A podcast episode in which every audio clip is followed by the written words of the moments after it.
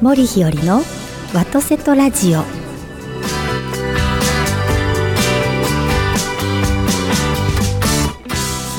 皆様おはようございます森日和でございます今週も神戸から元気にお届けしてまいりたいと思いますビリーさんおはようございますおはようございます。ああビリーさんお風邪などめ召されてませんか僕ね結構、はいあのええ風邪ひく前がよくわかるので、ええおうあはいやばいなと思ったら、 はいあることをしてます。あることって何ですかあのねマヌカハニーって知ってる？あ知ってます殺菌作用が高いそうそうそう。蜂蜜はい、それを去年、一昨年ぐらいに手に入れて、ええで去年はこちら、ええここの、ね、は PA いしてるレディーから、はいお中元やとかお歳暮でいただいて、ええ真ん中にはいそうねえねえちょっとやばいな、熱っぽいなってなったら、はいえーちっちゃいスプーンにちょっとこう、すり切れぐらいをペラッと舐める、ええで寝る聞きますかめっちゃ効くよ。いやーそうですかでもう喉がこういがらっぽいなと思ったら、はいえーちょっと多めにたっぷりにそれを、えースプーンに取って熱湯で溶かして、はいええ飲んで寝る、あいいですねそうするとねなんかねすっげえいいの、はいあれなんで普通の蜂蜜と違うんですかね殺菌作用がものすごくあるみたいっなて聞きますよねとあとねなんせポカポカになりますねそうですか、、はいやー私実はですねはい何も自分自身が志さなければはい本当はね養蜂家になりたかったんですよえ養蜂家にはいでも難しいんやであれみたいですねなんか免許もいるとか言だって、し純粋な日本の、はいえーっとミツバチも少なくなってるみたいなんでね、ええ日本ミツバチがそそ,、うなんですよねんなのいろいろ難しいみたいですよはいなんでまた養蜂家にいやーじゃあ後から話しましょうあかね聞きましょうかね、はいあのみなしごハッチが好きだからでなしよ違いますじゃあお願いしおます願いします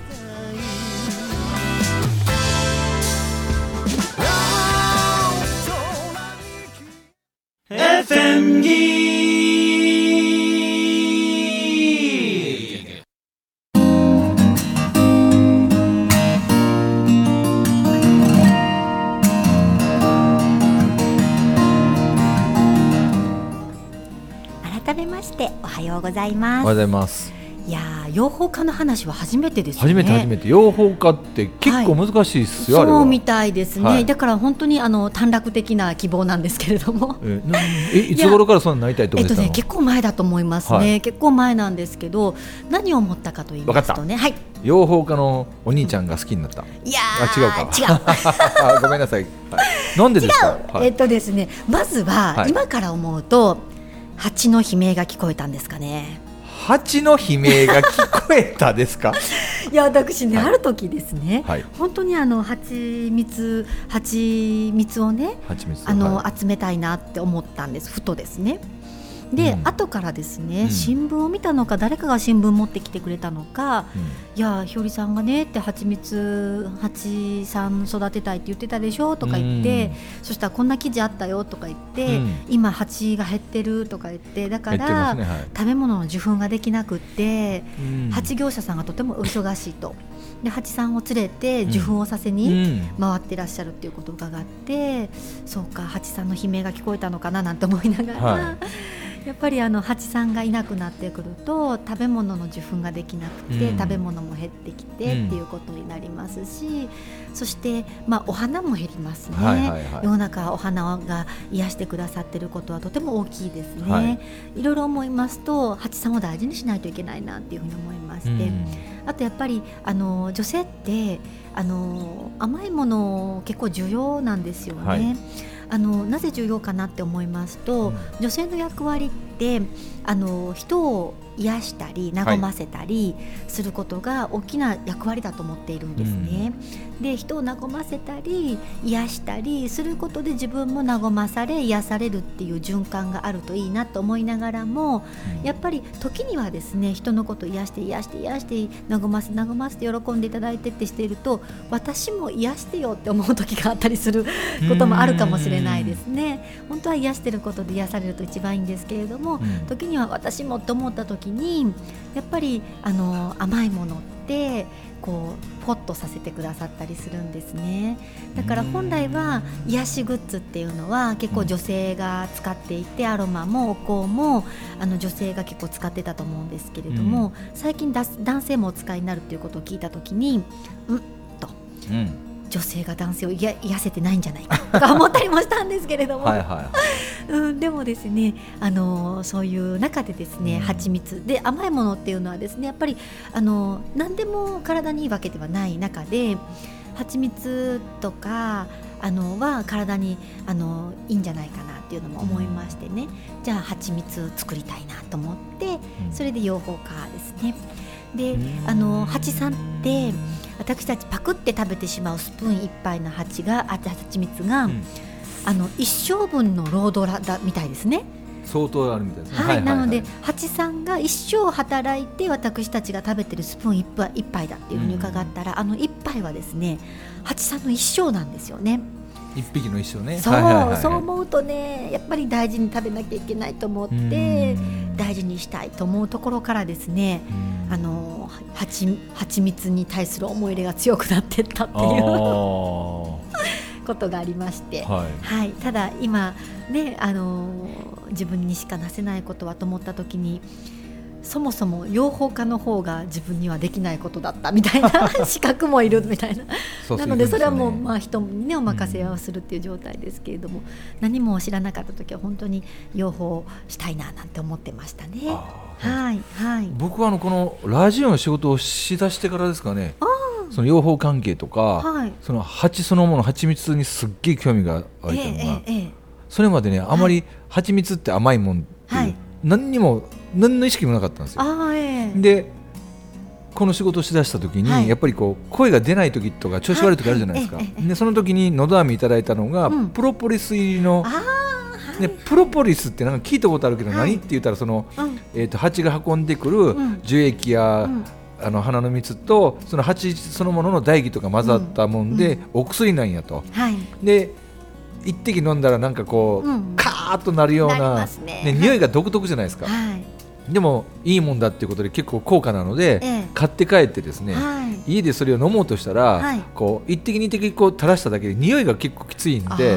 まあ、その匂いが、まあ、うちの嫁さんと娘には不評でですねであどうしたもんかなと思った時に、はい、えー、と秋田県の田沢湖っていうところの近くに蜂蜜の里っていうのがあって、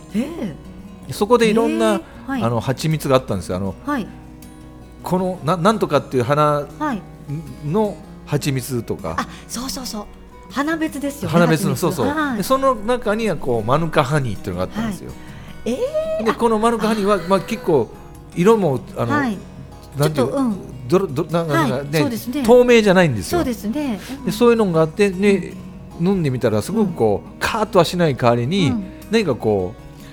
ういいような感じでね殺菌作用があるとか、えーえー、でプロポリスは逆に言うとそういうカーッとくるけれどもそのなんていう抗がん作用があったりとか、いろんなもんがあるっていうことで調べていけばいくほどそっちの味の方とあと蜂の話になった時に、はい、そこの養蜂所の人がですね、はい純粋な日本ミツバチっていうのがほぼもう今絶滅状態でっていうでそのそれこそひよちゃんが言ったように、はい、ミツバ日本ミツバチが絶滅かなな、はい、ミツバチがなんかなんかいなくなったら、ね、少なくなったら、はい、生態系がころっと変わるとそうですよであの悪者扱いされているあのえーと、とスズメバチ自身も、なんか極端に増えるか減るかなんかなんかそのこと聞いてあこれは蜂って相当を人間というか生きとして生きるものの、うん、いろんなもの助けをしてるんやなってことがね。そうですよいや私ねちょっとね、はい、今話伺いながら思い出したことがあってなんでしょうなんでそこまで蜂蜜蜂さんのこと気になったかですよ、はい、思い出しました、はい、私ねちっちゃい頃、うん、祖母のうちに遊びに行きますね、ちっちゃいだから多分小学校入るか入らないかぐらいだと思うんですけれども、うそうするとですね祖母の家にですねいつもすごい大きな蜂の蜂の巣ができてたんですよ夏になると。であでもやっぱりなんかこう取ったりされるんですねあのおじさんとかですね。はいはい、でその時にですね私ねあの蜂にですね、はい、3回ぐらい刺されたことがあるんですよ。はいはいはいはい、ですっごい刺さ痛く腫れるんですけど、はい、それで私なんか。妙に八さんと親近感を覚えてちょっと変わってますね。そう、はい、普通は嫌いになっ たり、そうそうそう蜂に三回刺されて三回以上刺されてると思うんですけど、下手したら蜂アレルギーになる、ね、そうなんです。あとあの本当にショック死する方もいらっしゃるので、うんはい、でも私はもう元気に生きてるので、それってスズメバチじゃなかったの？多分違うから生きてるんだと思うんですけど、あ,ね、はい、あの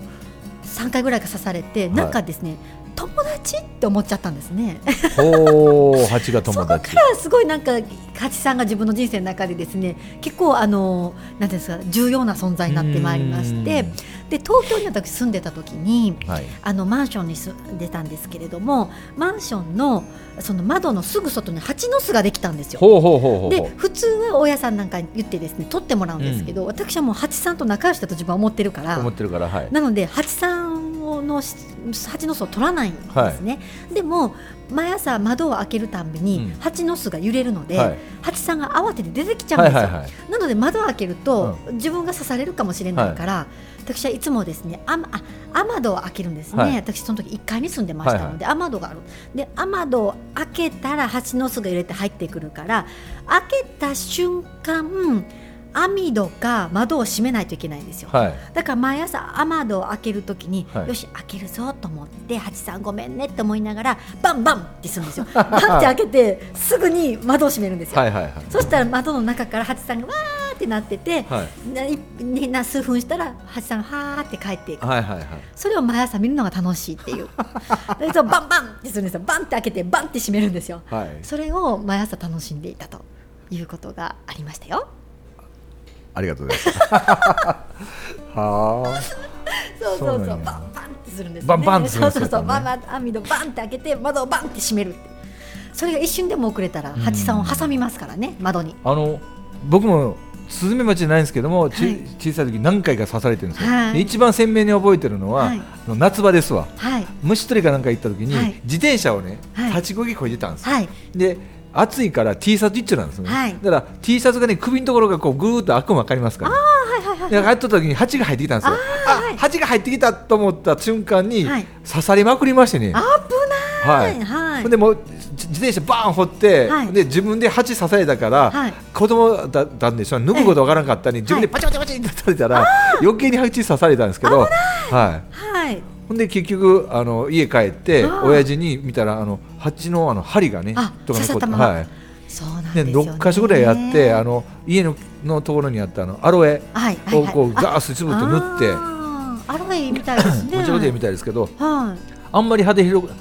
針が広かったので、うん、アロエ塗った後、うん、とにかく一応病院行こうって言って、はい、病院で消毒してもらったら結構引きましたけどね、はいああよかったですね、はい、怖いですねもうその時から僕は蜂は敵やと思いましたけど、ね、あ逆です ね、もう友達だと思友達って思った方がよかったかもしれませんね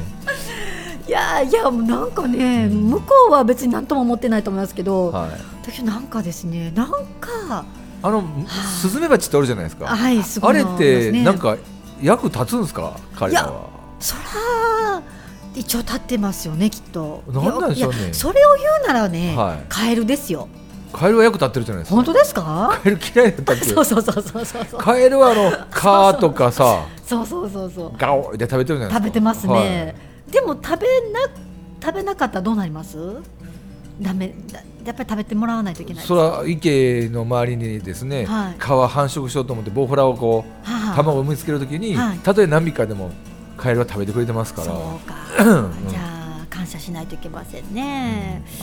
うん、まあ、なんかスズメバチ君やクマンバチ君は、まあ、クマンバチはね、はい、周りやけど、はい、スズメバチはどっちかというと肉食系でしょ彼らは、はい、そうですねでね毒持ってるっていうかいた、はい、あれですよねな,、なんかあいつら役立ってるんかいな思ったりねいやそうですね、うん、でも自然体系は無駄なものはないはずなので、うん、いやそうですよだから何かあの命に、まあね、使命を持って生きてくるって聞きますからね、はい、やっぱりスズメバチさんにも何かの使命があられるんだと私は思いますよ。うん、ねはい、スズメバチの巣ってなんか独特じゃないですか、でっかくてそうそうそうそうあれ見てるだけでなんか気持ち悪くなるんですけど、そうですね、ねはい、皆さん、やっぱり虫とか苦手な方もいらっしゃいますからね、毛虫とかもね。あ、毛虫僕一番ダメですね。な本当に見るのも嫌だっていう方結構いらっしゃいますよね。はいはい、いや、あ、そうそう。私ね、はい、不思議なのが。もともと不思議ですけどね。はい、いや、なんもです。はい、すみません。さなぎ。何のさなぎ。なんかのさなぎ。ちょ、ちょ、ちょうちょの話。あ、はいはい。あのー、あれ不思議ですよね。芋虫だったのが、出てきたら蝶々になってるんですよ。なそうです。いや、もっと言えばカエルって不思議じゃないですか。おたまじゃくしですよもともと、はい、あれなんで足生えたんですかね足生えて手生えてそう尻尾がだんだん短くなりますよねいや不思議ですよね不思議ですかいやでね私、あのあの去年かなあの聖書の勉強をしてたんですあの聖書あのキリスト教の聖書ですね、の勉強を教えてくださった先生がですね、面白い先生でですね時大輔先生なんですけれども普遍の名作ベストセラーですもんねはいそうなんですよで本当にあの6回講座かなんかだったのでもう本当に要所要所だけ教えてくださってたんですけれども、はい、でその先生がですね変容だっておっしゃるんですよ変容だと変容変容というのは変わるあの容器のようですね変容だとで変容と変化かな何の違いは何かって言ったら、うん変容は変容したら戻れないんだという話だったんです変容変容したら戻れない戻れない,はいはいはい、例えばあの普通の芋虫さんと、うん、太った芋虫さんは、うん、芋虫さんその太った芋虫さんはダイエットすれば元の芋虫戻れるとダイエット、ね、はい、でも蝶々になった芋虫さんは芋虫には戻れないと、うん、そういう変容の時期が人生の中にはあるみたいな話をしてくださったことがあったんです。そうかと思ってそうか私も変容の時期かもしれないということを思ったんですけれども、はい、その話を聞いた時にその先生がですね、うん、さなぎを開いてみたことがあるとおっしゃるんですよ。 男の子は結構開いたことあるですよ。そうそうですか。恐ろしくて触らないですよね普通。いいえ。そうですか。でね、そしたら中から何が出てきたと思うとおっしゃるんですよ。うん、で何ですかねとか言ってそしたらあの水だって液体透明の水が出てきた、うん、だから芋虫は一旦水になって、うん、そこから蝶々になったんだっておっしゃるんですよ水液体液体白い透明のそれはもうあれ違うさなぎになってすぐぐらいかなんかなんかなんか知らないですけどそれから、だから芋虫から蝶々じゃなくて芋虫から一旦水みたいになって蝶々なんだっておっしゃった時にえーって言って、うん、生命の神秘を感じたんです神秘やなはいはい何なんですか何なんなんでしょう、ね、すごくないですすごいですよねで私いつもね蝶々って不思議だなと思うのは、うん、私あのまたちょっと変わって変わってないと思うんですけど日本人としてです変わってないと思うんですけど、うん、あの天皇陛下の御陵に行くのが大好きなんです三笹に行くのが。あはいはい、で三笹巡りまましてるんですね。はい、でご近所に住まいのご近所にもあの三笹御陵がありますので、うん、あの行ける限り参拝、まあ、あのご挨拶に行くんですね。はい、で大抵の御陵に行くと、うん、黒い蝶々が待ってますね。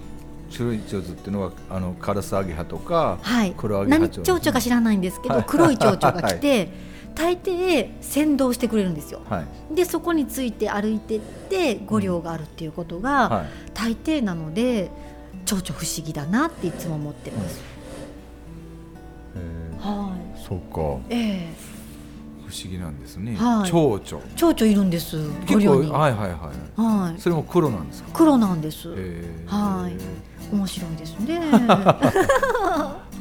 そ,そうなんです。ぜひ皆様もね、三笹行っていただきたいと思いますけれども。はい。そうですか。はい。養蜂家になりたいって言ってそうそうそうそうそう。いや、そう、あの三笹って本当に面白くてですね。うんあのやっぱり磁場の木がですね高いんだと思うんです。はあ、木が高い。はい。はい、で私いろんな五稜行きますけど面白かった五稜がですね。はい。えっと清和天皇様の五稜。清和天皇様の五稜、はい、はい、京都の山の中にあるんです森の中にあるんですけれども行ったんです。 はい。で。すごい森の中なんです、うん、あの本当に細い道をバーって走っていくんですけど、うん、やっぱりあのあの何が出てくるかわからないので、うんめっちゃ走っていったんです。熊とか出てくるかもしれないと思って 本当にもう山の中なので、でとりあえず熊とか出てきちゃいけないので、はい、歌歌いながらですねめっちゃ走ってですね、はい、5両まで行ったんですね。うん、あのー、えっと、山を越え行こうよと顔声ですよ顔声 歌いながらですね、うん、わーって行ったんです、うん、であのご挨拶させていただいてね、うん、そしてあの戻ってきたんですね、絶対筋肉痛になると思ったんですよ。ほうほうほうまあ、やもう森山ですし、うん、めっちゃ走りましたし、うん、でも次の日全く筋肉痛にならなかったんですよ。へだから、はい、多分磁場の木が高いんだと思ったんです。で同じ現象がもう一箇所あったのがあの奈良県の三輪山ですね。あ三輪山、はい、三輪山登った時山ですから、はい、結構筋肉痛になると思ったんです、うんうんうん、でも次の日全く筋肉痛にならなかったですへえ、はい、そうなんやなのでやっぱりね気が高いんだと思うんですよね、土地の気が。で三輪山登った時面白かったのは、はい、一番上まで登って仲間同士、うん、な登りましてねであの古神道家の先生と一緒に登りましたので、うん、ちゃんとこの、まあ、古神道の作法でですね、はい、あの祝詞をあげてですね、うん、あのお参りするんですね、はい、そしたらですね私こう最初みんなと同じ方向を向いて手を合わせてたんですけれどもぐいぐい押されるのが分かるんですね力が強くてですね、はい、でぐいぐいぐいぐい押されるのでその力に任せてたらですね次その祝詞をねあげ終わって目を開けたんですね皆さんと全くちゃち反対方向を向いてたっていうやっぱりあそこもですね、はい、かなりあの気が高いところなんだろうなって思いももちろんそうですよねもうすごい古いところからですね信仰の山ですから、ですので当然ながらそうなんだろうと思うんですけれども、うん、そういうところは筋肉痛にならない筋肉痛にならないと思います。 はい、森日和の体感ですけれど、体感ね、はいどうでございます筋肉痛かはい何かサポートしてもらってるんでしょうかね。なんなんでしょうね。ならないですよ。ならなかった方はぜひあのご意見いただきたいんで すけど、私もなりませんでしたとか言って。うん、何かあるんでしょうね。多分やっぱりまあもともと神社とかがあるところっていうのは気が高いとかって聞きますもんね。。そのとその地域の一番いいところって言いますもんね。そうですよね、はいだからだと思うんですけど、はい。そうなんです。はい。はい、なので、ね、今この収録させていただいているところに魔法使い修学旅行っていうですね旗があるんですけれども、はいはいはいはい、ビリーさんもねなんか魔法使い養成学校の皆様と修学旅行されたと思うんです修学旅行行きましたよ、はい、はい、私たちもですねあの日和塾で修学旅行があるんですね。え ー、どんなとこ行くんですかもちろんですね、はい、あの天皇陛下のご旅行ですね。あ、はいはい、のこれ秘密なんですけど、はい、あの実はあの修学旅行来られる方にもですねコースは秘密なんです。私勝手に組んでるんです。はい、あいいな。はい。で来た時に連れてかれるっていう状態なんですけれども、あの私本当はですねこれって全国いろんなところで話させていただいてますけれども、うん、本当はまあまあ出部署のところがあってですね、はい、あの今回はですね、本当はもともとは修学旅行ねあのチランとか行きたいんです。うん、皆さん連れて。いい知覧とかあと靖国神社とか行きたいんですけれども、うん、今回はですね嵐山に来ていただくんです私の住,、ま、住んでるところですね、ね、はい、はい、皆さんに来ていただいて私のご近所で面白いところを回るっていう、うん、全国から集まるんですか。はい、あのいや主にですね岡山の岡山のね、あの日和塾から来てくださるのでなんですけれども、あの私の近所ご近所を回るっていうツアーなんです。まあ、ひろちゃんがガイドしたらいいよ、ねはい、そうなんです。はいはいはいはい、でその中であの三方の、三柱のあの天皇陛下の御陵を回るということをさせていただきます。まあ、嵐山はねそういう素晴らしいとこいっぱいありますから、ね、そうなんですよなかなか面白いコースでですね、うん、あのご案内させていただくんですでこれがまたパターンになればですね、うん、あのいろいろ私ネタ持っておりますので、はい、はい、あの京都の嵐山だけではなくてですね、まあ、2日目は東山の方回ろうと思っていて、はい、 あの龍馬さんのお墓とかですねお墓参りさせていただこうと思ってるんですけれども本当はですね私、うん、京都はですね日本人はほっといてもしあの旅行に来るのでそうです、ね、京都の案内はですね実は京都に住んでいる私よりもですね京都外の人が詳しかったりするっていうのもあるので、はい、私はですね京都に来ていただきながら京都案内するよとか言いながらしれっと滋賀県を案内するのが大好きでですね滋賀県も面白いんですよね、うん、なので京都に来てねって言って京都に来ていただきながら車に乗せてしれっと滋賀県を案内して、うん、滋賀県の長浜駅から帰ってもらう違う違う前原駅から帰ってもらうっていう ね、はいはい、ことを結構今までしてきたんです。であとはやっぱりですね神戸も好きですね神戸は私はそんなに詳しくないのででもやっぱり神戸の甘いもの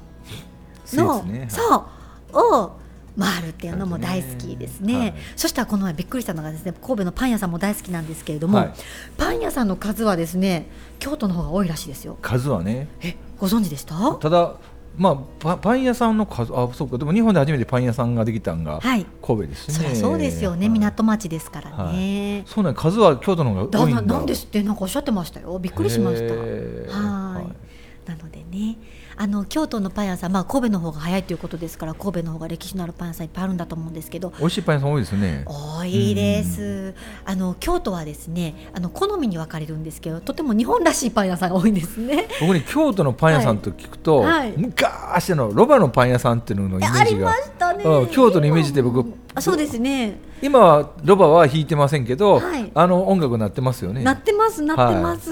はい、そうだ忘れてました私ね一番よく行くパン屋さんはですね、はい、100年以上の歴史やっぱりありますねはいだからやっぱり歴史を感じながら、うん、なんか神戸はおしゃれなパン屋さんが多くて本当に本場のパンっていう感じのパンが多いですねドイツパンだったりとか、はいはいね、海外の方が住んでいらっしゃるので、うん、でも日本は日本人らしいパンなので、うん、あの海外の方から見るとこれはパンじゃないと思われるかもしれませんけれども、またそれもまたあの味のあるいいパンが京都にもあります、ねね、、うちはねあの袋の方の関係が、えええ、京都のね五条の身分のところにあるんで。幼稚園ぐらいの時、はい、僕ほんのうっすらと記憶なんですけど、はい、そのロバのパン屋がチンタダディっていうので、はい、もうよれよれのロバが引っ張ってきてたのを覚えてるんですよ。えー、で物心ついて、夏休みのためにやった時にはもうロバはいなくてで、ね,、もあの音楽がずっと鳴ってたのを覚えてるんですよ、はいはいはい音楽はもちろん知ってますけど、ロバは見たことがないですよもう最後の最後やったと思いますよなんとなくの記憶残ってるんですよいやなんかですねそういう風景を残したいっていう思いはやっぱりすごく強くって京都も路面電車がずいぶん減りましたのでしたね、うん、時ちっちゃい頃はですねそれでももう減った後だったみたいなんですけれども、はい、ちっちゃい頃はですね三条通りのあの上をですねあの電車走ってましたのでね今も蘭電ぐらいですかねそう蘭電ぐらいだと思います神戸もなくなりましたからね神戸もあったんですかあったんですよ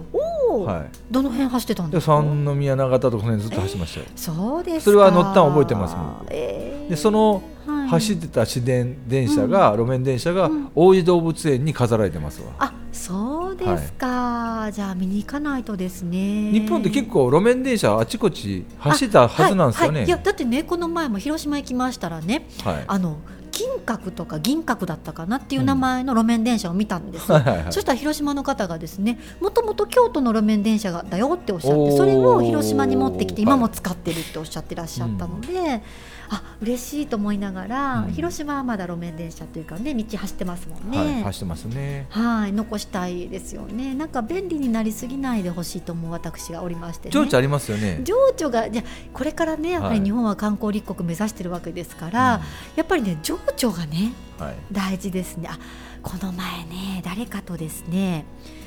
風情え何かと何かの違いって何だと思いますかそう何かと何かそう そうその話も時間ないからまた来週話せたらいいんですけど何かと何かって、うん、何と何って比べてたんだったかな何かと何かって、ね、思い出しときますね1週間かかって そうそうねいや今日なんかなかなかいろいろ多岐にわたった話をできましたね、うん、何の話してましたっけ最初最初養蜂家になりたいそうでしたねまずは風邪大丈夫ですかから入ってそうだそうだ僕はちょっとやばいと思ったらマヌカハニーを舐めるんですよっていうところが、ね、なるほど思い出した、はい、思い出したいや今日もいい旅ができましたねそうですかはい、 ね、もうあっという間に今日でね、はい、2月終わりですからそうです、はい、3月です3月別れと出会いの3月4月を迎えますよもうそんな時期に来るんですね早いですね早いですねいやでも毎日を充実して生きてますからなんだか満足ですよ。そう です。はい、3月ということはということは年度末ということなので、はい、来週ぐらいはちょっとね、はい、年度末ちょっとやり残したことがないかとか、はい、ちょっとね新しい新年度がどんなことするかなんてことを、えー、ちょっとひよちゃんに聞いてみたらな考えときます。考えときます。 準備まあ多分準備されると思いますけどね。はい。ではそういった話を来週はさせていただきたいと思います。わかりました。一体ねどんなことをまだやってやり残したことがあるのか。おおそうですね、ね、やり残したことはまた次にね、向かってやったらいいかなと思ってます。そうですね。はい。そんな話を聞けたなと思ってますわかりました、はい。はい。では今週も。はい。ありがとうございました。ありがとうございました。今週お送りしたのは森日和とビリーでお送りしました。どうもありがとうございました。